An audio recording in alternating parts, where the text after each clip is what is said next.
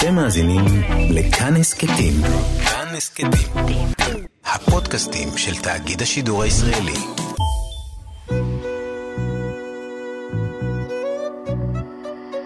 ליסה פרץ משוחחת.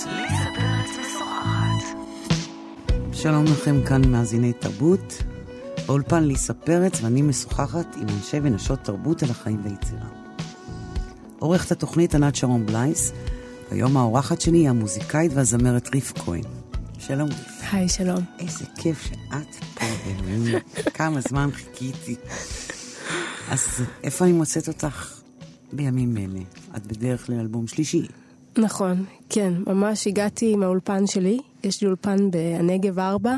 כן, אה, בתל אביב. בתל אביב, יש שם אה, מבנה שעומדים להרוס אותו, אז כל המוזיקאים פשוט עטו על המבנה הזה, ויש שם אולפנים מכל הסוגים, אי-פופ, קלאסי, ג'אז, הכל, וזה נהיה כמו איזה סיטה דה זאר אה, פריזאי כזה, נורא. נחמד. כן, אז גם ויש יש שם... הפריה אה, הדדית גם? מ- כן, יש מדי פעם אה, כל מיני דברים מגניבים. חיבורים, עצות, שיחות. שיחות בטוח, זה מאוד מגוון, באמת ג'אנרים שונים, אה, ו- וזה יפה, מאוד יפה בעיניי. ואת הולכת לשם כל יום. כל יום. כל יום את הולכת? כן, מתשע או עשר זה משתנה, אם יש לנו הופעה בערב אז אנחנו קובעים בעשר או באחת עשרה. עד שלוש וחצי, או עד שש. את כל יום הולכת לאולפן. מבחינתך זאת, את הולכת למקום שבו את יוצרת ועובדת, וזה לגמרי בתוך המשפחה, בתוך החיים שלך. ואת כן. לא סוטה מזה. לא. כי למה?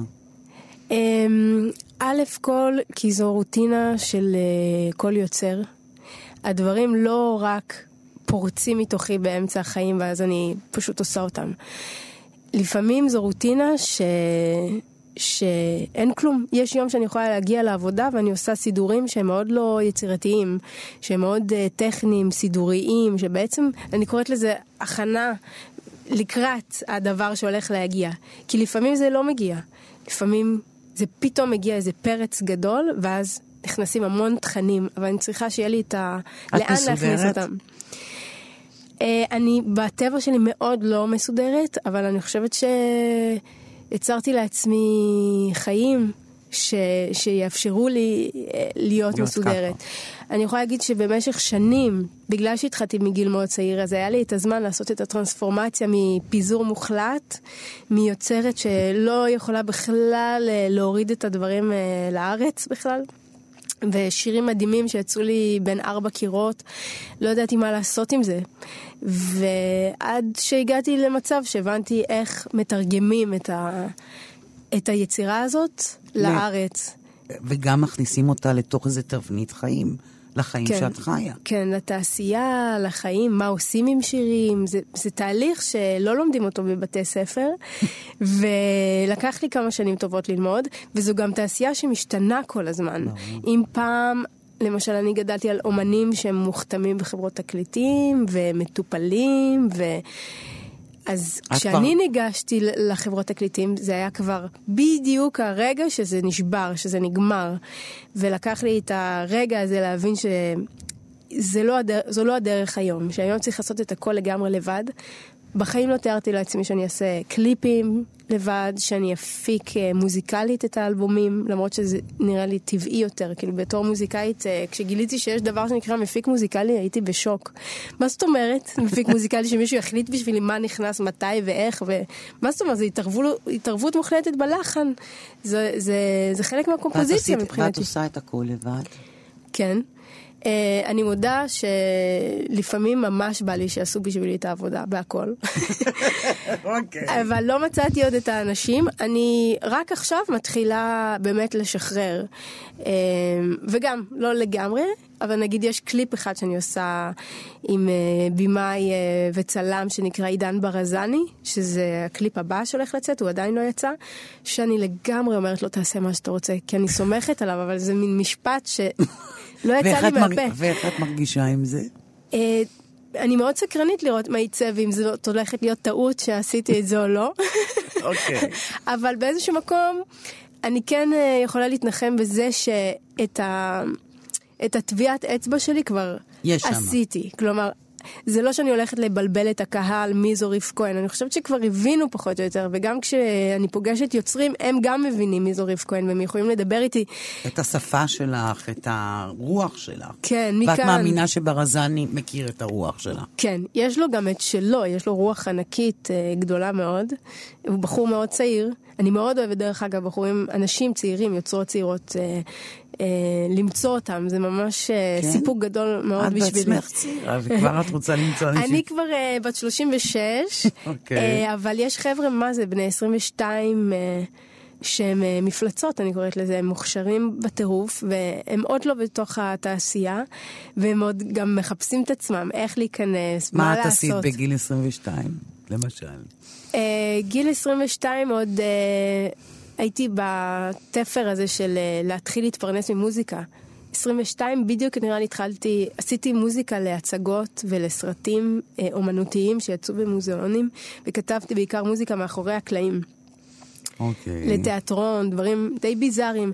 וזו תקופה שבדיוק הבנתי שזה לא המקום שלי לחלוטין, למרות שבטבע שלי כתיבה אלטרנטיבית, אומנותית, זה משהו שאני מאוד מתחברת, אבל uh, העולם היותר תקשורתי והפופ, כלומר, הבנתי שאני צריכה להוציא אלבום, ואני צריכה להיות 22. פרונטלית, אני צריכה לשיר שירים. כאילו שמיועדים לתקשורת, לרדיו, לפופ, שכל אחד יכול לשמוע, שזה יותר המקום שלי, זה מה שהבנתי. בגיל כי להיות מאחורי 22. ה- כן, מאחורי הקלעים, זה, הבנתי שזה לא... וכמה שנים את כבר זמרת לגמרי בטייטל הזה? אה, אני חושבת, אה, מאז שהוצאתי את האלבום הראשון, הבנתי שזה זה מקצוע שנקרא זמרת, לא משנה מי אני ומה אני. בסופו של דבר, יש טייטל שקוראים לו זמרת, שהוא נשמע הכי טוב. מלחינה, כותבת, יוצרת, במאית. יוצרת מוזיקה. הדברים האלה אבל לא נכנסים לתודעה, זה משהו שמתמסמס באוויר, זה לא נתפס. זמרת אבל זה קצת קטן, לא? זה קטן אבל זה גדול, לא יודעת איך להסביר. איפשהו זה בומבה על הראש. זמרת. זה, זה יושב טוב, זה לא משנה עכשיו... אה, אז כמה שנים את זמרת? אמ, עשר? אני מבחינתי כל הזמן, אני הייתי לא, אבל. מתי, מתי יצא האלבום הראשון? בוא נדבר רגע. אני- האלבום הראשון, אה, 2012. בשבע שנים הספקת שלושה אלבומים כמעט. כן. זה קצת הרבה, לדעתי. זה הרבה? כן. מה, לא, אני שואלת אותך, איך זה מרגיש לך? אה, לי זה מרגיש שדווקא תה- תהליכי יצירה עם האלבומים הם ארוכים אצלי. זה לוקח לי איזה שלוש שנים, שנתיים, שנתיים, שלוש. מה את עושה בהם? זה מתחיל מלהתחיל אה, לנבור ביומנים ולחנים ולעשות את הפאזל של לחבר ביניהם, לחשוב קונספטואלית מה, מה המסרים שלי, לעשות כימיה בין ז'אנרים מוזיקליים שונים, אם זה אה, לקחת נגיד אה, מקצב מצרי יחד עם גיטרה פאנקית ו... בשבילי זה, זה, זה מציאות כאלה, כשזה שזה זה, זה זה, אני מאושרת שעליתי על איזה משהו שהקומבינציה ביחד זה... זהו, שאני רואה בך בכלל כימאית. כן, כי את נכון, זה עושה סוג. כמו מעבדות כאלה, נכון? של כל מיני דברים, ובעצם מלחימה אותם ביחד. כן. ככה אני חושבת שאת פועלת, אני צודקת. זה נכון, זה מאוד מרתק אותי, השילובים, נגיד, אה, סולם פרסי עם ביט אה, של היפ-הופ. אה, הפרי זה מקצב תימני על רגעי עם הסקה של הגיטרה. אמ, ולמה זה בא? למה ידעת שבזה את הולכת לעסוק, בכל הכימיה הזאת? זה, אני חושבת שזה מגניב, זה, זה שילובי תרבויות, זה כמו הוכחה ששחור הולך עם לבן, זה כמו ניגודים יכולים להיות כן. שלם. ניגודים שהולכים ביחד, יש בזה משהו, גם אה, זו חוצפה כזאת, אבל זה, זה גם מדליק, מדליק אותי. איכשהו להוכיח לעולם של הנה, זה גם יכול ללכת ביחד, זה לא חייב להיות או זה או זה. אוקיי, ובעולם, אוקיי, תכף נסביר איך זה בישראל מתקבל. בעולם שאת עושה את הכימיה הזאת, איך הם מגדירים אותך? זמרת מה? לא זמרת עם, לא זמרת אה, מוזיקת. עולם. זה דבר מבלבל. את לא היפ-הופ מובהק, את לא ראפ, את... מה את בדיוק? איך הם מגדירים אותך האמת זה? נורא מצחיק, כי בדיוק שמעתי עכשיו אה, אה, ביצוע של זמרת טורקיה שמנגנת אה, על גיטרה, אה, שיר שלי שנקרא אלאס, וזה נשמע כמו המקור בעצם. כשהיא שרה את זה, ואמרתי לה את זה, וואו, it sounds like the, the source. Okay. זה אוקיי. נשמע שאני עשיתי רימיקס לשיר שהיא ביצעה. כי היא בעצם הוציאה מהשיר את ה... הדבר הכי אותנטי שלו, כאילו איזה שיר ישן שנכתב מזמן, לא יודעת איך. להזמין, בדיוק, יש לה גם קול כזה גבוה. אה, שמתי את זה בסטורי, ו- וזה היה ממש משעשע, כי אם אה, שומעים את השירים, אז באמת יש להם source חזק מאוד, ובעצם אני עושה להם אינטרפרטציה עדכנית להיום, אבל אפשר לבצע אותם גם בצורה מאוד traditional. אז איך הם מגדירים אותך? תלוי איפה. שלום, זוהי ריף כהן, והיא... זה מאוד מבלבל. בצרפת. זה מצחיק. בצרפת, וזה גם משהו שלקח לי זמן להבין, כי לא הבנתי בכלל. כשהופעתי בטורקיה, לא הבנתי אם אני מול קהל של alternative, אם זה מיינסטרים, לא הבנתי כלום. אמ, מה שכן הבנתי, שבצרפת זה קצת אה, פרובוקטיבי, מה שאני עושה, כי... כי כל דבר שאני עושה זה פרובוקטיבי בצרפת, איכשהו. ואני לא עושה את זה בכוונה, אוקיי? למה? תסבירי למה הם אם רואים זה את זה. למשל, אה, שמתי כובע של נפוליאון, ואני רוקדת ריקודי בטן. וזה יצא בדיוק, השיר מרקש, כן? זה יצא בדיוק בתקופה של דאעש וכל זה, שמדברים, וואו, הם כריתת ראשים וזה. עכשיו, נפוליאון עשה אותו דבר, כן? בינינו, כאילו, הוא בא, כבש, כרת ראשים. הוא החליט שהמשטר שלו הכי נכון, הכי טוב, והנחית את זה על כל הממשלות. ואני שמה את הכובע נפוליאון, בשיא הנאיביות, כאילו. אה, כי הוא נראה לך יפה. אה, כן, וזה גם כאילו סמל של צרפת, אוקיי? אמרתי, יאללה, אני שמה את הכובע הזה בהופעה, פלוס ריקודי בטן, ואני רוקדת ריקודי בטן עם הכובע נפוליאון הזה. וכשהגעתי לחברות תקליטים בצרפת, אמרו לי, מה זה הדבר הזה? עכשיו, מסתבר שזה לוחץ על נקודה מאוד רגישה, כי בעצם... השילוב. כן, כי זה בעצם אומר להם, אתם, הנאורים במרכאות, אתם בעצם אלה שכבשתם, אז מה אתם עכשיו באים וזה, ומתלוננים? ונניח ואם כל דבר היה בנפרד, כלומר, היית רוקדת ריקודי בטן, או רק שמה את הכובע? זה, לא- היה עובד, עובר יותר טוב. יותר טוב. כן. ה- אבל המפגש הזה, בנוסף, היה לי ברקע, שמתי סתם רקע על גרינסקרין של דולרים נופלים, פלוס שמלה וינטג' שמצאתי בחנות וינטג' שיש עליה עין ענקית שמסתבר, גם לא ידעתי שזה שייך לאיזה כת, אה, לכת של הבונים החופשיים. נכון. ואני ראיתי עין, אמרתי איזה יופי, זה כמו העין המרוקאית, אבל בעצם זה הסמל של. עכשיו מישהו בצרפת אמר לי, את לא יכולה ללבוש את השמלה הזאת, את לא יכולה. ויחד עם אבל- הכסף, ו- ו- וגיליתי שנפוליאון היה אחד המקימים של הבונים החופשיים. עכשיו, אני לא מבינה בזה כלום, אני רק בדיעבד קראתי וגיליתי שכל האינפורמציה הזאת ביחד, מרוכז. אינטואיטיבית לגמרי שמת אותה. כן, וגם ששמתי חבר'ה ששמים תפילין ב... בקליפ, ובדיוק יצא חוק שאסור להתפלל בו בציבור ב... בצרפת. יש חוק כזה שיצא, ואז באה לראיין אותי מישהי ביפו, והיא ראתה אנשים ברחוב, כי לא היה מקום בבית כנסת, אז הם קצת התפללו מחוץ לדלת של הבית כנסת, והתחילה לצלם אותם בשיגעון. איכשהו הבנתי שזה פשוט פרובוקציה, כי זה משהו מזרח תיכוני. גם הפרי למשל, הם לא... המזרח תיכונים רואים את זה, אה, איזה יופי, שמח, אנשים רוקדים. אבל כשצרפתי פריזאי רואה את זה, זה אוקיי, מי זאת? זה ציני? צוחקים עלינו, על הצרפתים? מי זאת? אה, ערבייה, היא, היא חדשה פה, זאת צרפתייה שמתחברת עם המהגרים? מי זאת בדיוק? כאילו, מה הסיפור פה? על מי היא צוחקת? הרבה- למה היא שמחה? כל כך הרבה דברים שמים עלייך. כן. מבלי שהתכוונת לגמרי. ועוד משהו קטן, שעוד יותר אה, בשבילי זה סמל של הכל, בקליפ ז'ם יש איזה תמונה של שבריר שנייה של, של איש עם זקן, שצילמתי בשוק הפשפשים. אז איזה חברת תקליטים אמרה לי, תשמעי, את צריכה להוריד את התמונה הזאת, זה לא, לא מתאים לנו, תמונה כזאת עם מישהו עם זקן. אמרתי, למה? מה לא בסדר עם מישהו עם זקן? אז אמרו, זה לא טוב, זה מזכיר מישהו דתי, זה דת, זה...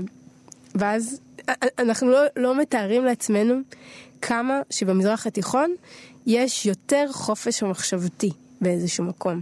מאירופה למשל, או כן. ארצות הברית. ארצות כלומר- הברית אני לא יודעת מספיק, אני לא מכירה אבל מספיק. אירופה? אירופה חד משמעית, אני יכולה להגיד שיש המון המון דפוסים וסטיגמות מאוד מאוד מוגדרות, ומאוד קשה לשחרר אותן. וכשאומרים לך כל פעם, תורידי, תורידי, מה זה צריך להביע? את משתפת עם זה פעולה? לא. את לא. משאירה אותם? אה, אני משאירה, בטח, השארתי את זה, גם הסברתי להם, תשמעו, אצלנו זה לא עושה שום כלום לאף אחד. זה- ולא פחדת? זה- ת- תראי, האמת זה מרתק אותי, כי כשאני פוגשת את המפגשים האלה, אני רואה עד כמה המצב חמור. זה כמו שהכתבת הזאת הגיעה ליפו, במקרה קבעתי איתה בקפה של חברה שלי בשפא, והיא פתאום שומעת מואזין, היא כמעט התעלפה. היא שומעת מואזין, היא לא ידעה שיש פה אישור לשים מואזין בקול רם, כי בצרפת זה אסור, בפריז, בצרפת בכלל. אז אמרתי, די, לא, את כתבת בלומונד ואת לא יודעת שיש פה מואזין? לא, זה לא מצחיק. זה בעיקר מצמיא, לא, זה בעיקר מראה על איזה מוגבלות. כלומר, אם אתה חי בתוך איזה עולם אה, לבן, אירופאי מאוד, אה, אה, אליטיסטי מסוים, אז ברור שהעולם מבחוץ הוא זר לך לגמרי. כמה שאתה יכול אולי להבין אותו אינטלקטואלית, המפגש איתו הוא כנראה מרתיע או לא מובן. אבל אני שואלת את עצמי, איך היה לך את האומץ בשעה שאומרים לך להסיר את כל הדברים האלה, שהם טבעיים לך לגמרי, איך המשכת לדבוק בהם? זה אומץ? זה חוצפה שלך? זה לא קשה, פשוט אומרים, זהו, זה כבר ערוך, ואין לי מה לעשות עם זה, כאילו, אני לא יכולה לשנות את זה. מה זאת אומרת? לא, האמת שזו חברה שכמעט חתמתי איתם, ובסוף לא חתמתי איתם, אז לא, לא הייתי צריכה להתעמת עם הסוגיה הזאת, אבל uh, זה כן uh, קושי מסוים בצרפת, כי זה לא המיינסטרים הצרפתי הרגיל שקל uh, להיכנס אליו. אני שמה לעצמי מכשולים קצת בצרפת, כי אני מביאה המון חופש uh, מזרח תיכוני, זה משהו שהבנתי בדיעבד. חופש תודעתי ואידיאולוגי שלא קיים בצרפת. למרות שבצרפת, למשל, יש דברים שאין כאן, שהם גם מאוד מיוחדים ונדירים, ש, שאין כאן. למשל, אה, בתחום האופנה, אני רואה עם אה, בעלי, יש כל מיני טיפוסים. בעלך מעצב האופנה. בעלי מעצב אופנה, אה, שנקרא אד הד מיינר. מיינר, קיבל פרס. אה, פרס אה, בינלאומי, אחד הכי. גדולים, הראשון שבכלל הישראלי שהיה מועמד לפרס, וזכה בפרס של קרלה אקרפלד. ו- ושאת לובשת נהדר. ושאני לובשת בגדים שלו כמובן. נכון, נהדר. ואז... מה רצית לומר, להגיד לגבי. אופנה? שבפר- אה. שבצרפת מה?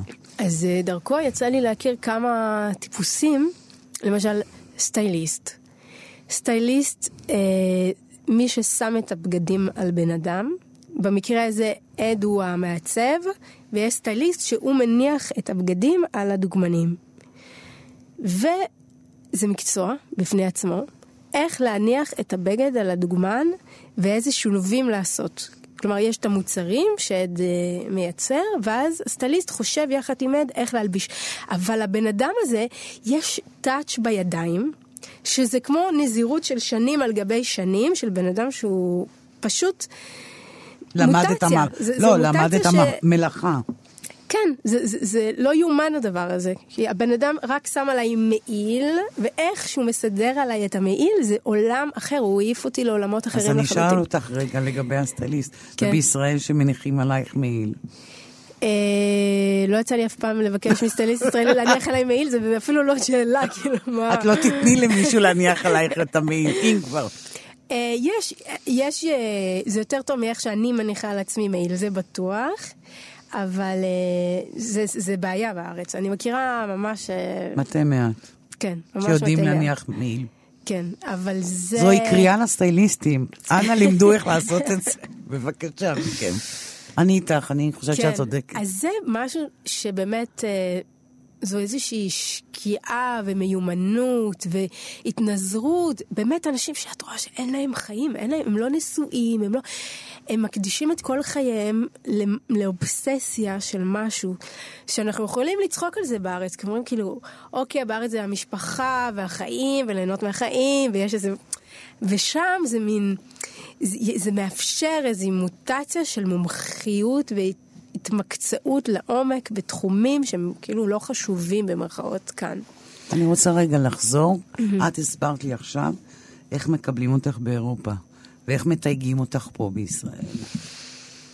או-אה, שאלה טובה. או-אה, אני מרגישה בארץ אמ, שאני לא שייכת לגמרי למיינסטרים הישראלי, שהוא גם קצת התחדד עם השנים. מרגיש לי שבשנים האחרונות יש איזו התחדדות לכיוון אה, ז'אנר מאוד מסוים של הפקה מוזיקלית, וגם אה, שיח אה, על אלוהים, שזה אחלה מבחינתי, גם אני מדברת על אלוהים, זה לא, לא, לא הבעיה.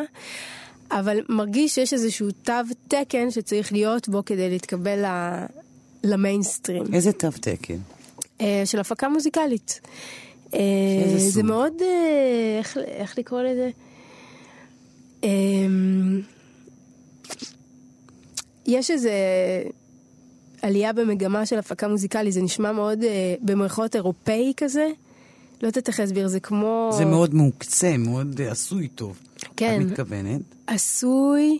אמ, גם במוזיקה המזרחית, הם גם כבר, כבר כן. עברו את המזרחי, זה לא מזרחי. כאילו, זה לא מוזיקה רחוק מלהיות מוזיקה מזרחית וערבית, זה כבר נהיה אותו דבר, זה די מתקרב, המזרחית וה... מיינסטרים. והמיינסטרים מתחיל להיות די אותו נכון. דבר. אמ, כי את לא, את אי אפשר באמת לשים אותך בשום קטגוריה, בשום מקום.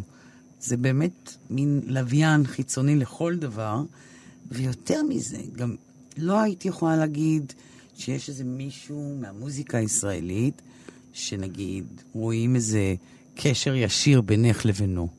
מבינה למה? אני- כלומר, אין לך אבא ולא אימא במוזיקה הישראלית. כן, וזה שיש חבל. בזה הרבה...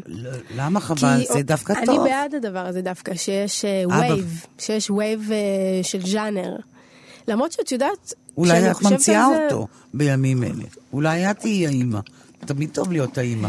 כן, זה יכול להיות. האמת שהסתכלתי על זה, ואני חושבת שהגל העצום שהיה של אה, לדבר על שורשים, ולדבר על הסבתא, ולשיר בשפת אם, ו... ושפת סבתא. את קשורה לגל הזה? אני חושבת שכן. זה התחיל פחות או יותר שיצא האלבום הראשון, שיש את התמונה של הסבתא, שאני שרה טקסטים על הסבתא, טקסטים של אימא שלי, כל השיח על אוריינטליזם, אבל מנקודת מבט אחרת, כאילו, שיח על צפון אפריקה, אבל בלי, בלי המטען, בלי הכעסים. כלומר, אני חושבת שאני דור שבא ומדבר על ה-North African... אה, כן. רוץ ממקום הכי גאה ושמח, בלי ולגיטימי. קומפלקסים. ולגיטימי. כן, להפך, כמה שזה מגניב עכשיו, ובעניינים, כאילו. לא, כי אולי גם, לא רק שהיא לגיטימית, יש לה אפילו להציע יותר מהמוזיקה המערבית. מה שאנחנו מכנים מערבית. ואת חושבת שאת שייכת לז'אנר הזה? כן, אם בגדול, בגסות, אם היית צריכה כן. לחלק את עצמך לאיזושהי קטגוריה. כן, זה גל גדול שיצא, מה הוציאו בעיראקית, בתימנית, בפרסית, ב... זה נהיה גל, טרנד כזה, ש... שאפילו ממך. נהיה שכל מי ש... אה, באלבום שרתי בצרפתית, אבל יש, אה, יש שיר בערבית, נובית, וכל הז'אנר בהפקה בח- מוזיקלית הוא מאוד צפון אפריקאי. יש הרבה בחורות שם בז'אנר הזה, נטע. כן. קיים, אווה. אה, יש אה. אה, ימן בלוז, ימן בלוז. שדווקא אני חברה מאוד טובה של אה, רבית כחלני. אה, היה לנו פעם הרכב רק של קאברים של דזרט בלוז, של מוזיקה, ושם נחשפנו לכל הנגינה הצפון אפריקאית. זה היה מאוד uh, מפרה, ומשם uh, כל אחד התחיל עם ההרכב שלו. לא חשבתי בהכרח, אני באה ממוזיקה קלאסית, לא חשבתי שאני אדבר באמת? על זה בהכרח. שזה יהיה ה-say מה שלי. בבית שלך, בתור ילדה ונערה? מה, איזה חינוך מוזיקלי את קיבלת? Uh, בספרייה יש מווגנר ועד אום כולתום, פיירוז, פריד, פריד אל-אטרש, זה בבית. מוד. כן, היה הכל מהכל. אה, איך קוראים לזה? טריקי, מסיב עתק, כאילו, גם פופ חזק, רדיואט ביורק, גם אה, פופ של שנות התשעים חזק. אה, גדלתי ש- על MTV פתוח, כאילו הכל פתוח, יכולתי לעשות הכל, הכל אז איך נ- מתקבל. כן, אבל איך נקלט דווקא למוזיקת האם? וואו, וה- באמת, מאיפה זה התחיל? אני כבר לא זוכרת, אבל מה שכן, כש... קונספטואלית, כמו שאני אומרת A&R, אני ה-A&R של עצמי. כאילו, אני מחברת בין ה image למסרים תת-מודעתיים, לקליפים, בסטיילינג, הפקה מוזיקלית, למילים, לכל המסר שיוצא בסופו של דבר. הכל אני שולטת בדבר הזה, ואני חושבת שזה חלק בלתי נפרד. קליפים, זה כמו שאני עובדת על שיר, וברגע שהוא מתחיל להישמע טוב, אני כבר לא, לא, לא שומעת איך הוא אמור להישמע, אני כבר מתחילה לראות את ה visual. מתחילה לראות קליפ פתאום. את עצמך בתוך הקליפ גם. את עצמי או לא את עצמי, אני פשוט מתחילה לראות visual, וזה, קודם כל זה סימן בשבילי שהשיר מתחיל להתמקסס נכון. זה מעניין. ואז אני פשוט שומעת את השיר, אבל אני לא שומעת אותו, אני, אני רואה visual, אני כבר רואה את הקליפ, ואני מתחילה לכתוב אותו, את, ה, את הקליפ, כאילו ומתכננת חוליה לעשות אותו. מחוברת לחוליה. כן, זה עוד מדיום, כמו עוד לחן של קול שני, ש, שהוא מצטרף ל, ללחן של השיר. עכשיו אנחנו נשמע שיר מהאלבום החדש שלך, ונתחיל עם השיר דימואה, שאימא שלך, פטריסיה כהן כתבה, נכון?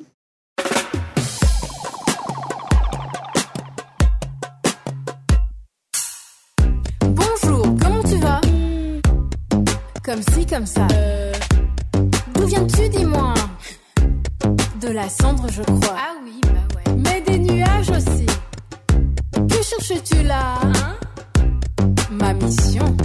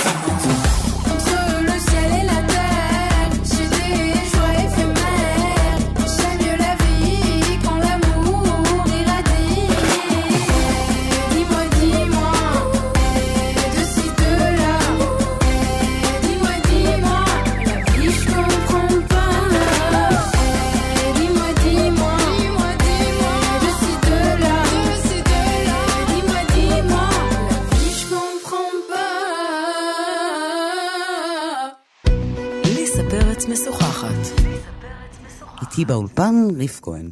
רציתי לדבר איתך, אה, הזכרנו אותו קודם, על הד בעלך. איפה הכרת אותו? אמ, סיפור אה, מגניב. אה, ספרי לי קודם כל, אותו. באמת לספר את כן. ה- הקטע את ה- המוזר שלו? הכי מוס... לכי על זה. אוקיי, מתי הכרת אותו? ב- לפני, הנה, אתמול היינו נשואים תשע שנים. אז אנחנו יחד 11 שנה. אמ, הייתה תקופה שהייתי חייבת לנדוד, לא להיות בתל אביב, כי הרגשתי לא טוב בתל אביב, היו לי התקפי חרדה פעם. באמת? בתל אביב, כן. והיה לי איזושהי בעיה במערכת העיכול, כל מה שאכלתי, לא יכולתי, זה יצא לי איכשהו, ו... ועשיתי בדיקות ולא מצאו שום דבר. אני מספרת את זה כי אני בטוחה שיש אנשים שסובלים מהדברים האלה ולא יודעים מה לעשות. לגמרי, כולל בחלל הזה. כי אני שומעת על זה יותר ויותר, אנשים שכל מיני סובלים מדברים שלא מוצאים להם פתרון ברפואה קונבנציונלית.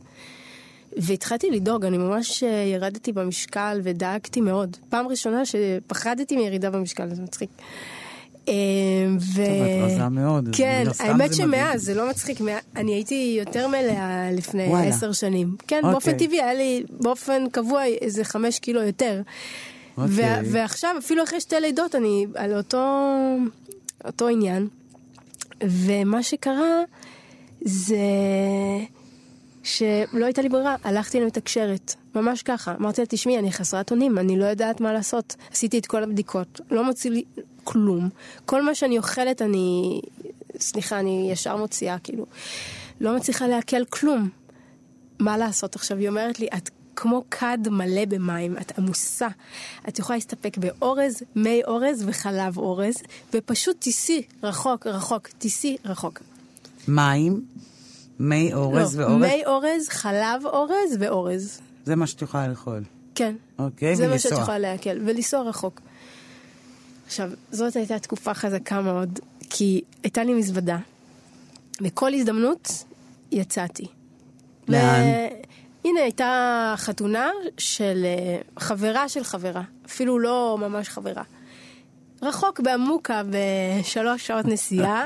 נוסעת. אמרתי, אני נוסעת ואני גם נשארת לישון, עם מזוודה, אני הולכת? לישון אצל אנשים שאני לא מכירה, אני הולכת, אנשים, איזה חבר של אקס שבקושי דיבר איתי איזה שלוש שנים. ואמרתי, יאללה, אני הולך... אמרתי, יאללה, אני באה לישון אצלך, זה בסדר?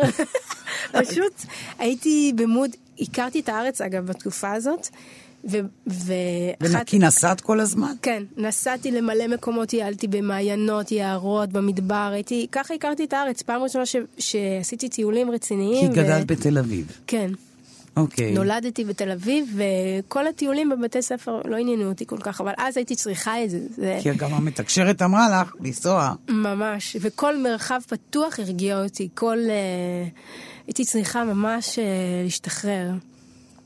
אה, עכשיו, אז, אז יצא שפגשתי את הד בחתונה הזאת. הוא היה ברמן שם, וחייכנו אחד לשני, אבל לא, לא, לא, לא התפתחנו יותר מזה. פשוט חייכנו, ואני כל שנייה הלכתי לשתות מים, כי הוא מצא חן בעיניי.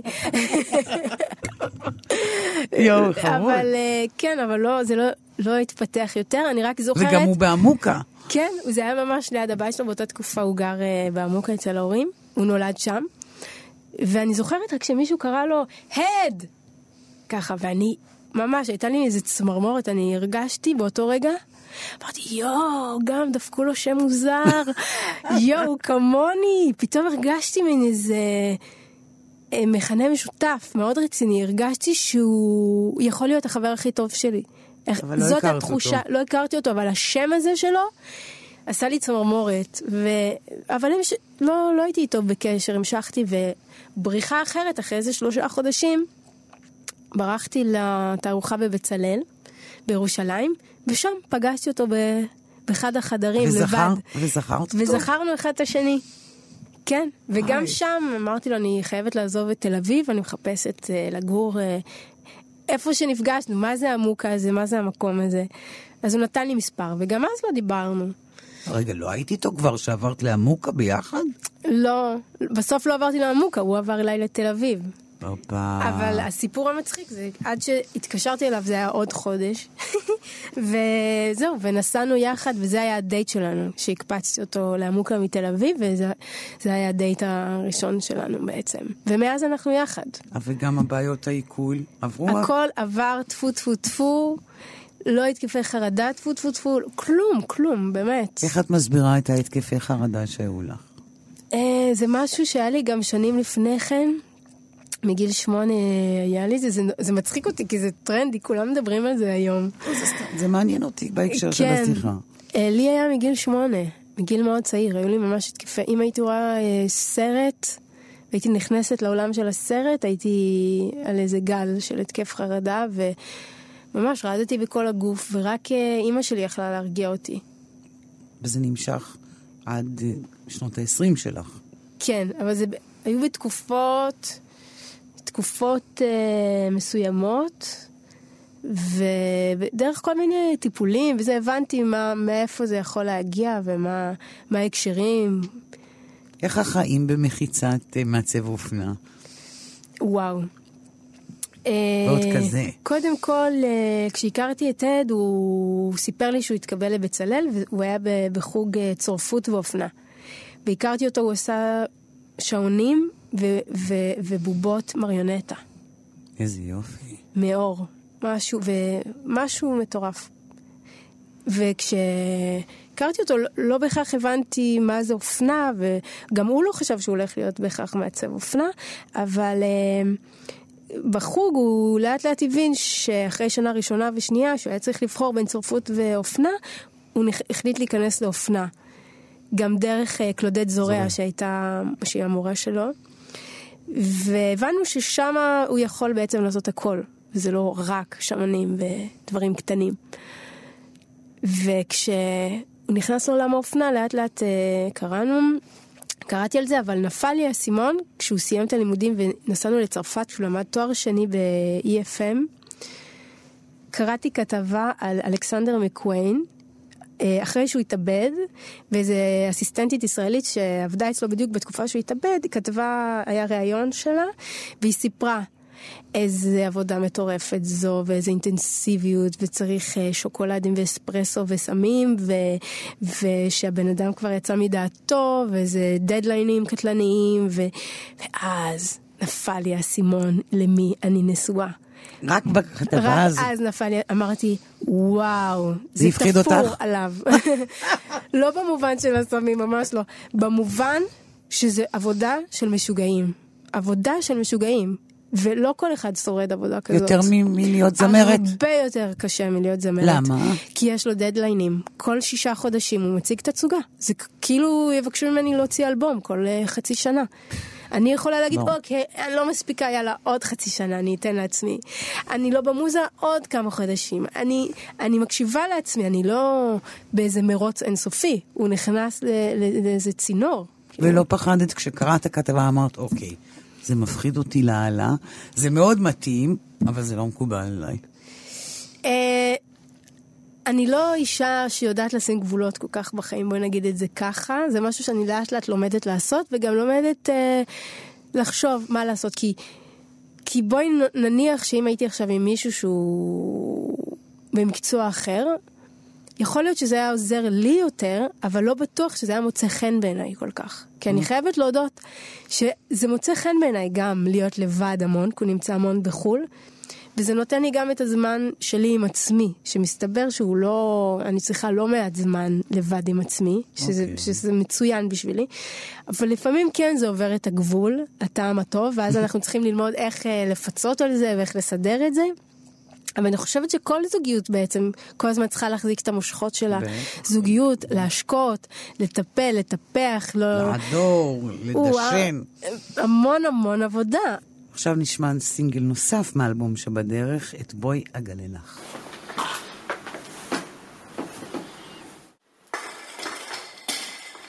ריפי, בסוף תמצאי את עצמך לבד. אז בואי אגלה לך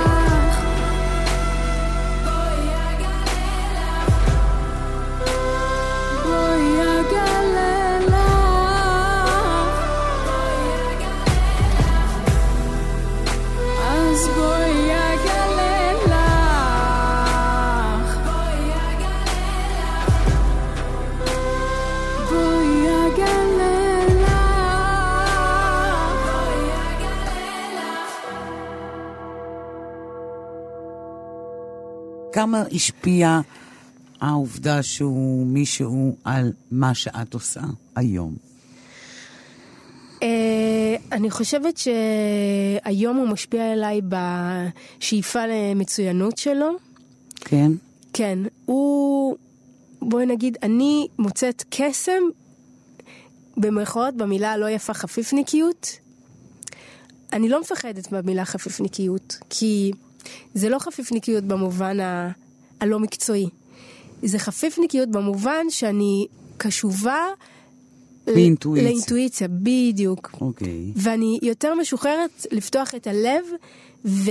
ולתת איכות שהיא אחרת. זה לא איכות של הטיימינג ושהכול יושב בזמן ושהכול מתוקתק וכולם בלחץ וכאילו כולם נותנים את ה-200 אחוז.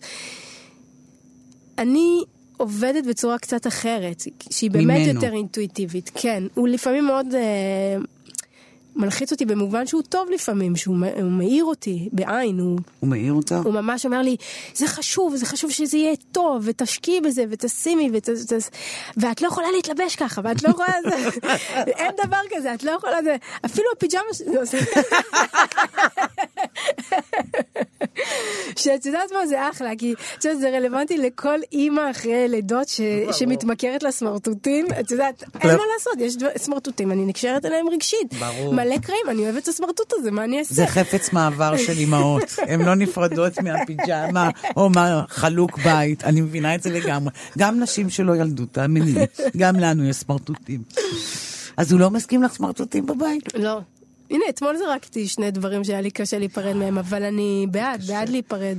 כן? כי היום כן, אין לי בעיה, אני משוחררת, משחררת. ונגיד כל הסטיילינג לקליפים וזה, הוא עוזר לך, הוא נותן לך. אה, דווקא פחות בקטע הקונספטואלי. אני יותר, אה, נגיד, אומרת לו, אני צריכה זה ואת זה, תביא לי למחר זה וזה. יותר תביא לי. כזה, כן, הוא מביא לי, הוא כמו שליח. אני צריכה את זה ואת זה ואת זה. ואת עובדת עם אח שלו, עם כן. אתר מיינר. נכון. הנהדר. ממש, חבל על עם הזמן. המוזיקאי אתר מיינר. כן, מה אתם עושים מרגש. ביחד? אמ, קודם כל הוא נכנס להרכב שלי, אני הכנסתי מחשב, הוא אחראי על מחשב, Mm.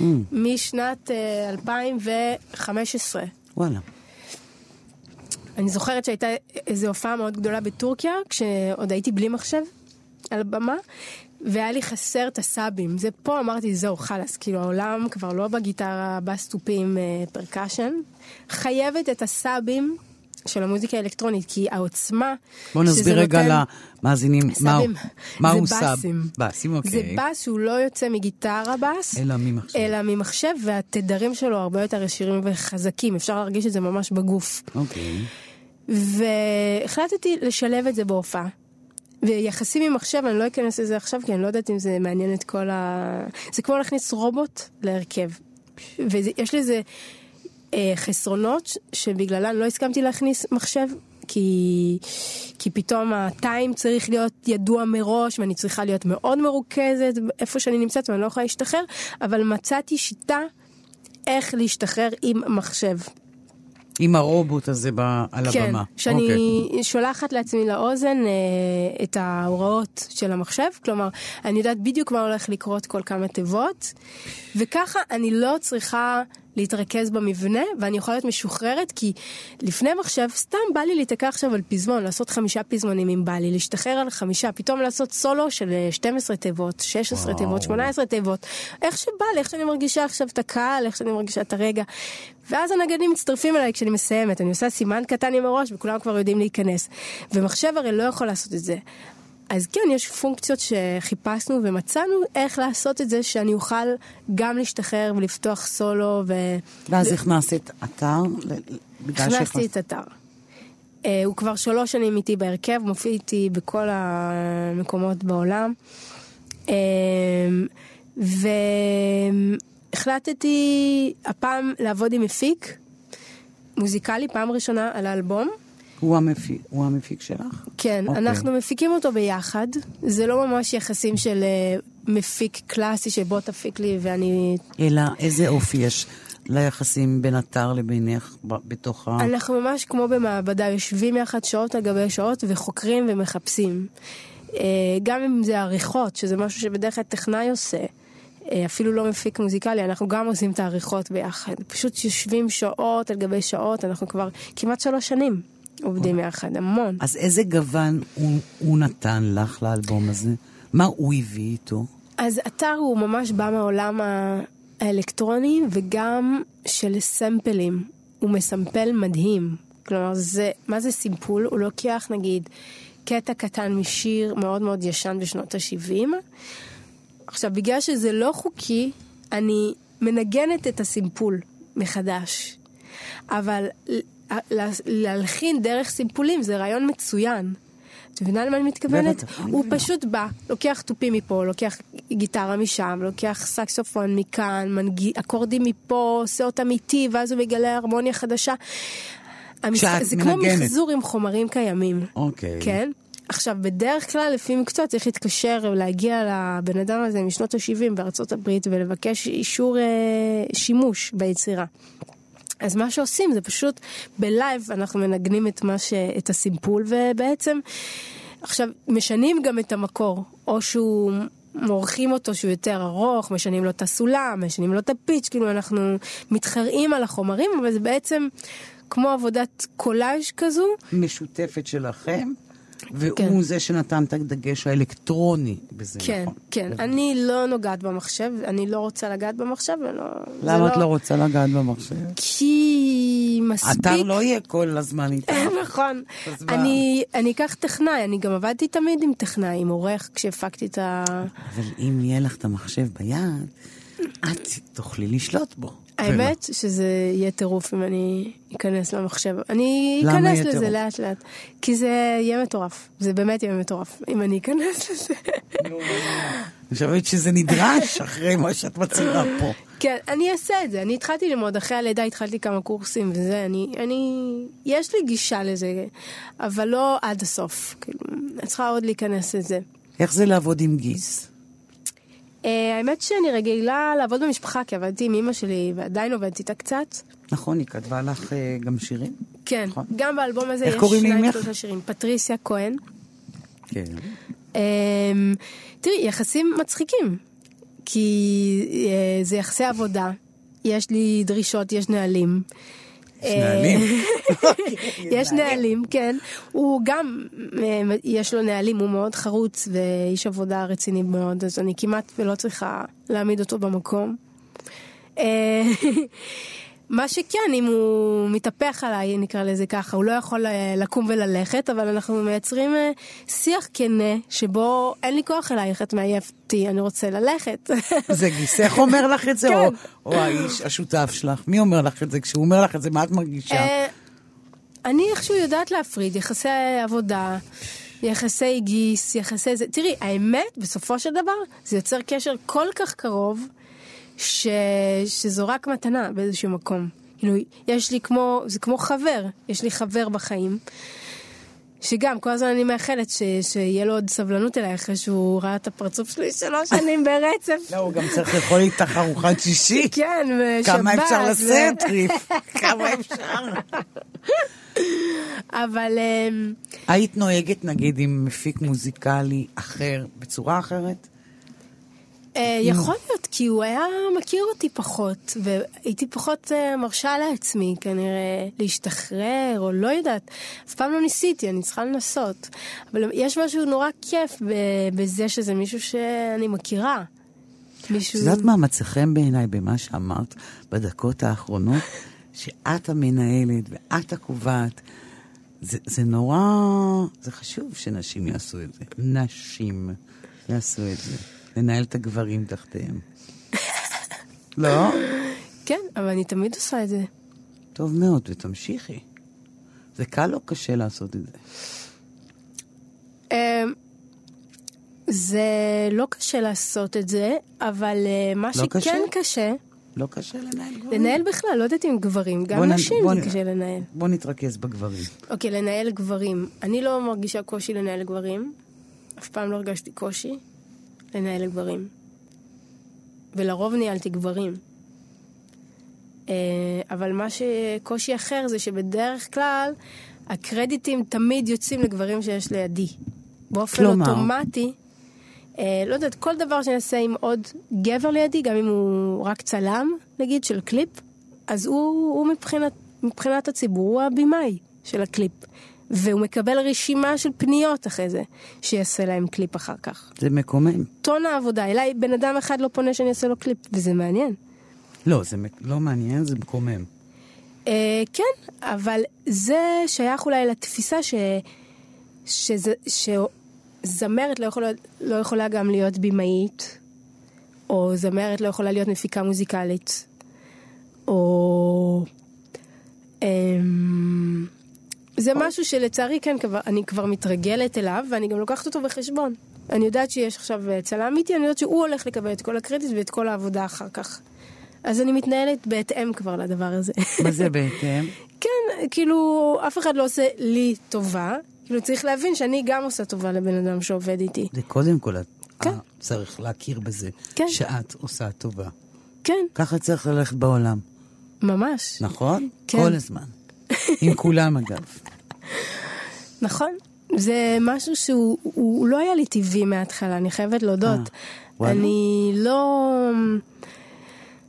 עד היום, אני לא... יש בי משהו שהוא גם בטמפרמנט, הוא מאוד מאוד ילדי, ומאוד שובבי ומאוד כנה, ולא נתפס כאשת עסקים. לפעמים אני לא...